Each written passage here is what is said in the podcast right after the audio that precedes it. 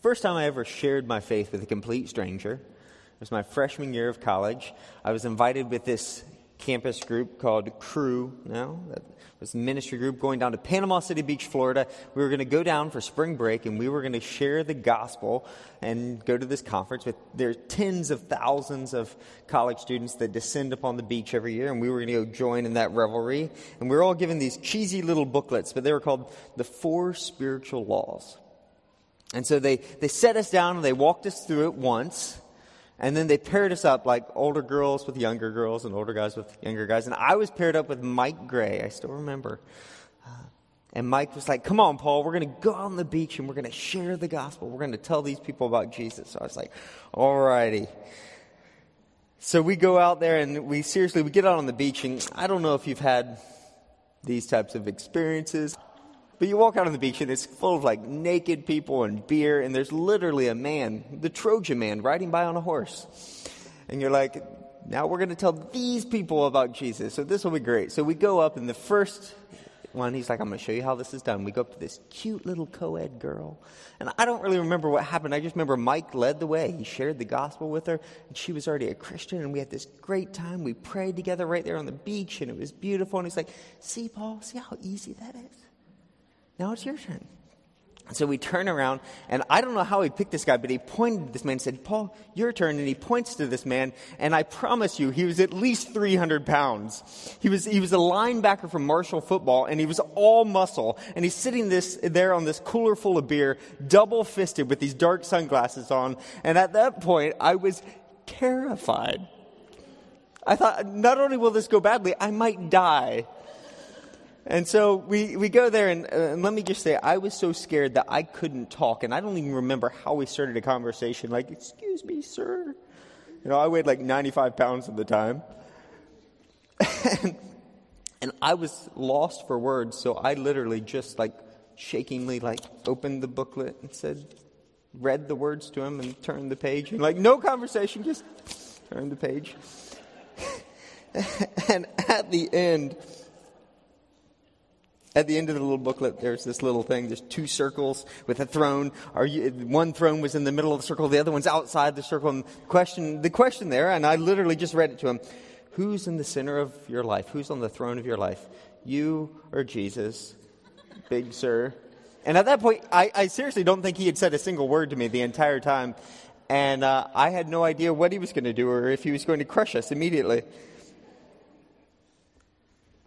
And he didn't respond but tears started to streak down underneath his dark sunglasses. And I learned two very important lessons that day. One is that the power of the gospel has almost nothing to do with me. Has almost nothing to do with how smart or how rehearsed or how elegant I am. That the story of Jesus Christ is powerful. Second thing I learned and I'm going to share with you today is that cheesy little gospel booklets really are helpful tools. They really are. Now, I, I'll be the first to say very humbly that I'm going to share with you today what you were given as you walked in a cheesy little gospel booklet. And I just want to make the point that no matter how skilled or unskilled you think you are at sharing your faith, this is a tool that can help you clearly share the story of Jesus with people. So, wherever you're at, or maybe you just need to hear this for the first time today, we're going to break these out. If you have these, pull these out. Let's turn up the lights a little bit. And we're actually going to go through one of these today. And it starts with a very simple question. And if you have kid V13, you're in trouble. The question is this this booklet asks this How good are you? I just want to walk through this booklet and we're just going to show you how to use it, what it says, and then, Lord willing, uh, you could actually your job is to not keep it, but to give it to someone else, share it with someone else. All right? So this on the on the opening page, it opens up and there's a goodometer. How would you rate your goodness on a scale of 1 to 10? And this is just an opening conversation to get to the gospel, to say, how do you think about yourself and how do you think about God? So if you were to do this right now in your head, think about if you were to rate yourself on a scale of 1 to 10, 1 being Hitler, 10 being Mother Teresa, Where are you at on that scale? And it says right there, if you read it, it says like usually people give themselves a six or a seven. They think, I'm not as good as some people. I'm no Mother Teresa, but at least I've never murdered anyone, right? God knows I'm a pretty good person because, uh, because of that, He will accept me into heaven. So if you were to rate yourself right now, what number would you give? Okay, now everyone say the number at the exact same time. Ready? No, don't do that. From that, that just gives you a touch point that it says, Did you know that the Bible teaches that getting to God by trying to be a good person is impossible? It's like trying to jump from one end of the Grand Canyon to the other. Some of us would, would jump further than others, but none of us could actually make that happen. So this is just a, a word picture for you. So I'm standing at the edge of the Grand Canyon, and Usain Bolt decides to stand next to me, all right? Me, if I jump with all my might, I would go about three feet and then stumble to the bottom, right? Usain Bolt, that man could probably jump a hundred times further than me, but the result is the same. We're both crumpled messes at the bottom of the canyon. See, the problem is, is that I don't have the strength. No human has the strength to jump the Grand Canyon. And the same way, no human has the innate goodness to jump to God. So this just says the standard, the reason we think that we're good enough to get to God is because we compare ourselves to other people, Mother Teresa and Hitler. But when we compare ourselves to God and His standard, the Ten Commandments, we fall short. So, so this gives you a look. Look at the Ten Commandments right here, and you can look at these. Check. Have you broken any of these laws? And you look through the first four here, and these are all about God about how we're supposed to love God with all we have and all we think and all we do. Now, have you ever, you shall have no other gods before me? Is loving God, has that always been your first priority? Have you ever taken the Lord's name in vain? Do you set aside time to remember God and worship Him? The next six are all about other people.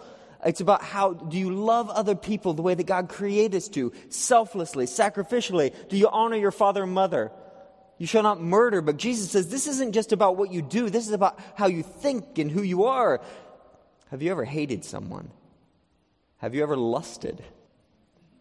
Here's the deal. The Bible says, and Jesus says that this, this just shows us, this is a standard that we hold ourselves to. And when you look at yourselves in the light of this, the scripture talks about the mirror of scripture. When you look at yourself, you realize something's really wrong with the reflection it's giving me that I am broken, I am not whole, something is not right. And when you look at that, that we've all said and thought and done things that we regret, things that do not reflect who we're created to be, that do not reflect love for God and love for others, the Bible calls that sin. We're all sinful and we break God's law. Sin separates us from God and brings his judgment. The Apostle Paul writes in Romans 3 No one is good, not even one, for all have sinned and all fall short of the glory of God. I think, I think you really don't have to argue that. Like, does anyone here think they're sinless? No.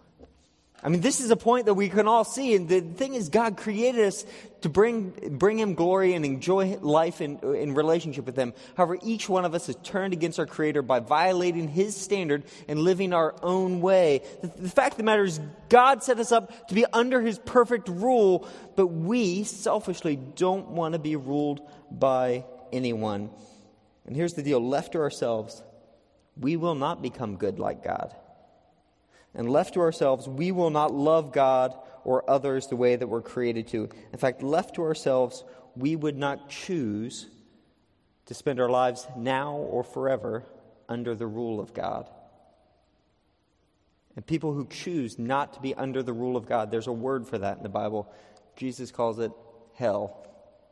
Final judgment for those who die in their sins is eternal separation from God and hell. And that's just being separated from God. That's saying, God, I don't want to be ruled by you. And God says, okay, you won't. But God, here's the deal. Left to ourselves, we would all, every single one of us, none of us meets that standard. All of us crash. But here's the deal God didn't leave us to ourselves. And that's the point. Jesus lived a sinless life. In love, Jesus died as a substitute for our sins. We all, if, if you've been in church or just been to football stadiums or know Tim Tebow, then you know this verse.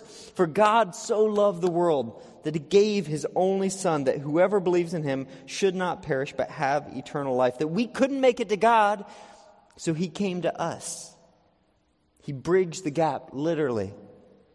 That God in the flesh, Jesus, lived the life that we should have lived and died the death that we should have we deserved so that we could live our lives with God now and forevermore. That Jesus died on the cross, and then after three days in a tomb, Jesus rose from the dead and was seen by hundreds of witnesses, we read in 1 Corinthians chapter 15. And having conquered sin and death, he returned to heaven and now reigns as ruler over all. That Jesus not only died and said he was going to take away sin and death and defeat it, he came back as proof. It's proof that he actually did what he said. And then he not only did that, you know what he did? He came to all of his disciples and he said, Now I want you to go. Tell the world about this. That people are living in sin and brokenness and fear and death. But I offer forgiveness and life. And that's why I'm sharing this with you right now. Because I believe that Jesus did die for me and for you. And that he literally rose from the dead. And that he literally commanded me to do this. But it's not enough to know these facts. You actually have to trust him you must turn from your sins and trusting Jesus alone. Only then will you be accepted, uh, forgiven, and accepted by God. That, that we have to repent. That means you can't control life on your own. Repent then and turn to God so that your sins may be wiped out. That it, you can't hold on to your own life and ask for the life of Jesus. You have to let go of your life. You have to die to yourself in order to experience His life. But it's not just dying to yourself. It's not just repenting, it's, it's believing in Jesus that what he did on the cross is actually enough. It actually gives your life purpose and meaning, that he's actually living, that he actually will guide your life. And here's the picture here not circles, but cars.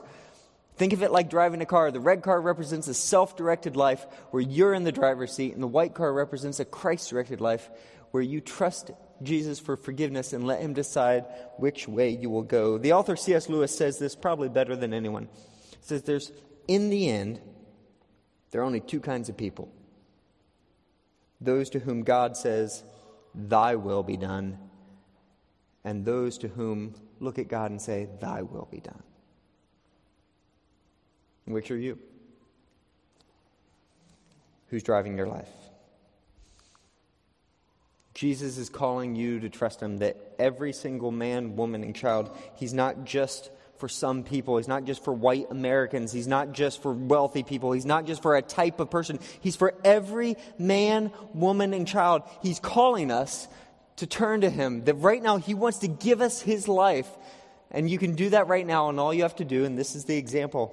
Let me just lead us through it. I'll read it through for us right now. Says, Lord Jesus, I admit that I am not good. I've broken your laws and lived my own way. Thank you for living a perfect life and dying as my substitute. Today I turn from my sins and trusting you for God's forgiveness and acceptance. The, the scriptures say, for, for by grace you've been saved through faith, that this is not of your own doing, it is a gift from God, not as a result, result of works, so that no man can boast. That you don't have to, there's nothing else you have to do, you just have to trust in Him. And then He's going to give you a lot more to do as you follow Him. But you could never earn this salvation. It really is as simple as a prayer. And then the next step, if you trust in Jesus, is that's great. That God now, it's not a one time decision, though. This is your, your life. This is where you're headed for the rest of your life and into eternity. And so, for this, this is learning to follow Jesus day by day. He says his yoke is easy and his burden is light. A life that is no longer controlled by fear. A life that is not about yourself anymore, but it's about others and about God. A life that is defined by radical generosity because Jesus gave everything to you. Who are you to hold on to what you have? A life that is defined by purity, and holiness, and love, and kindness, and grace, and sacrifice, and selflessness. And I would submit to you that it's the most beautiful life anyone can live. And it's a life that does not fear death because we know that death is not the end. Jesus defeated that enemy, that it goes into eternity. This, this booklet might be cheesy, but it is the gospel. And I am not ashamed of the gospel, for it is the power of God to change lives. It was in ancient times where fishermen left their nets and went on to die for the name of Jesus. And it is today and it's still changing lives. And I'm committed that as we faithfully share this gospel that has nothing to do with our performance of it, God will do what only God can do. He will bring people to new life. That's my hope for our church, for our community, and for ourselves.